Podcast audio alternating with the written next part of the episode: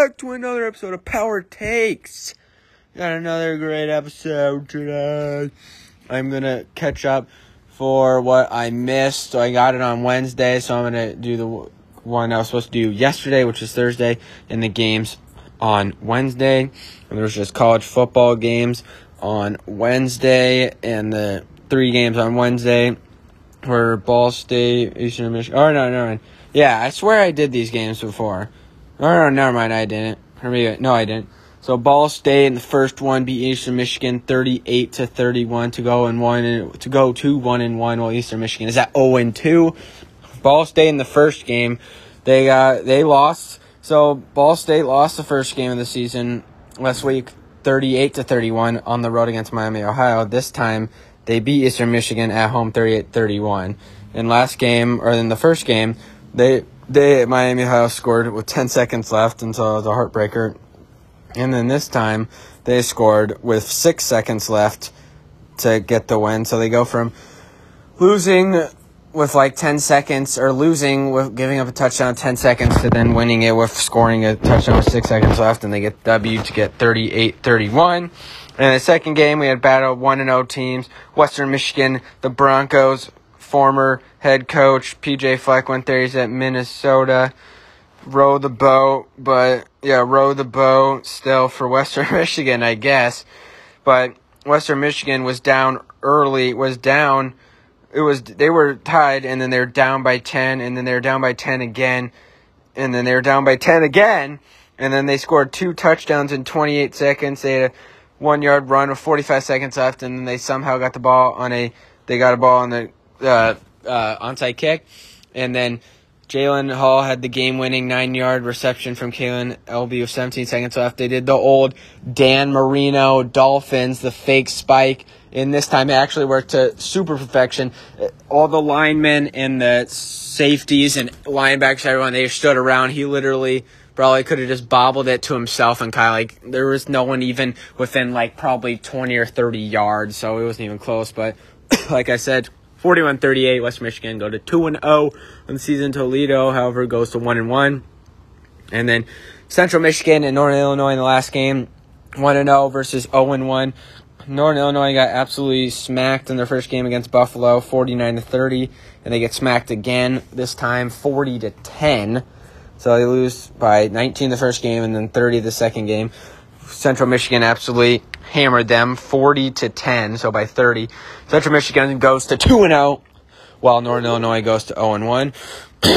Northern Illinois is not looking too good. They're just absolutely trash right now. I mean, I'm sorry, but not looking good. That was all for when Thursday's episode was yesterday. I forgot on Wednesdays, and then now this is what I was supposed to do today, which was today, which was today's games, but like yesterday. So Boise State absolutely clobbered Colorado State by 10, 20, 31, 52 to 21 to go and 3 1 on the season. They bounced back from their absolute demolishing 34 point loss to BYU 51 to 17 last Friday. And yeah, and then currently right now there's three games on on the Friday night.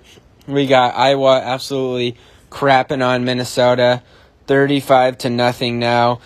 Minnesota, remember Minnesota started 8 0 and they finished 10 and 2. Well, it looks like they're going to go to 1 and 3. They're not looking good so far right now. And then FAU or Florida Atlantic University is currently beating Florida International by 18, 31 to 13. And then, yeah, like I said, Iowa's beating Minnesota 35 nothing by 35. And then Cincinnati, the highest ranked group of five team, looking to keep undefeated to keep their hopes of the being the first New Year Six Bowl of being the highest ranked group of five at seven. They're currently six and zero, going against the struggling one and five East Carolina Pirates. It was close through the first couple of or first couple minutes. It was actually fourteen nothing, and then it was fourteen to seven. And then after that, Cincinnati just took control. And then now they are currently up 35 to 10, up by 25, 8-16 to go in the third.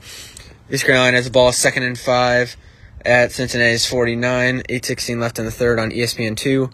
FAU Florida International game is on CBSSN, so CBS and then Sports Network. And then Iowa one Minnesota is currently on FS1. That is 6:37 left in the fourth. FAU and Florida International that is 12:41 left in the fourth. And then tomorrow's games, there's a lot of games either canceled or postponed, including Alabama, LSU, Ohio State, Maryland, Texas A&M, and Tennessee, and then many other games. And then there's also going to be a game on Sunday between Cal and UCLA. They will play on they will play at Sunday. They will play Cal and UCLA will play on Sunday at nine o'clock AM. So in the morning. So good football right after church if you're going at like eight o'clock or seven thirty or whatever. So just let you know that. But get ready for another absolute great day of football despite the 15 games that are either postponed or canceled. But as always, I will uh, see you guys in the next episode. As always, it's Jane Power Daves or JPD. As always, I'll see you guys in the next episode. And COVID is coming back, so make sure you wear your mask, you wear gloves or whatever. Don't quote me on that. You wear your mask, you clean your hands, you socially distance, you do everything. Because right now in my state of Texas, we are currently in the orange phase, which you can't even have a gathering of more than five people. And then soon which will probably be, I'm going to guess, like next week or maybe after, maybe even during Thanksgiving break, even when there's no school. It's going to go to red phase, which means we're going to be, uh, everyone's going to be on online school for the rest of the year and there's going to be no sports. And then I, all I know is online and then no sports. I don't know if they're going to do anything, but probably going to limit all the restaurants and stuff. That was a little COVID talk, but I will see you guys in the next episode. Peace.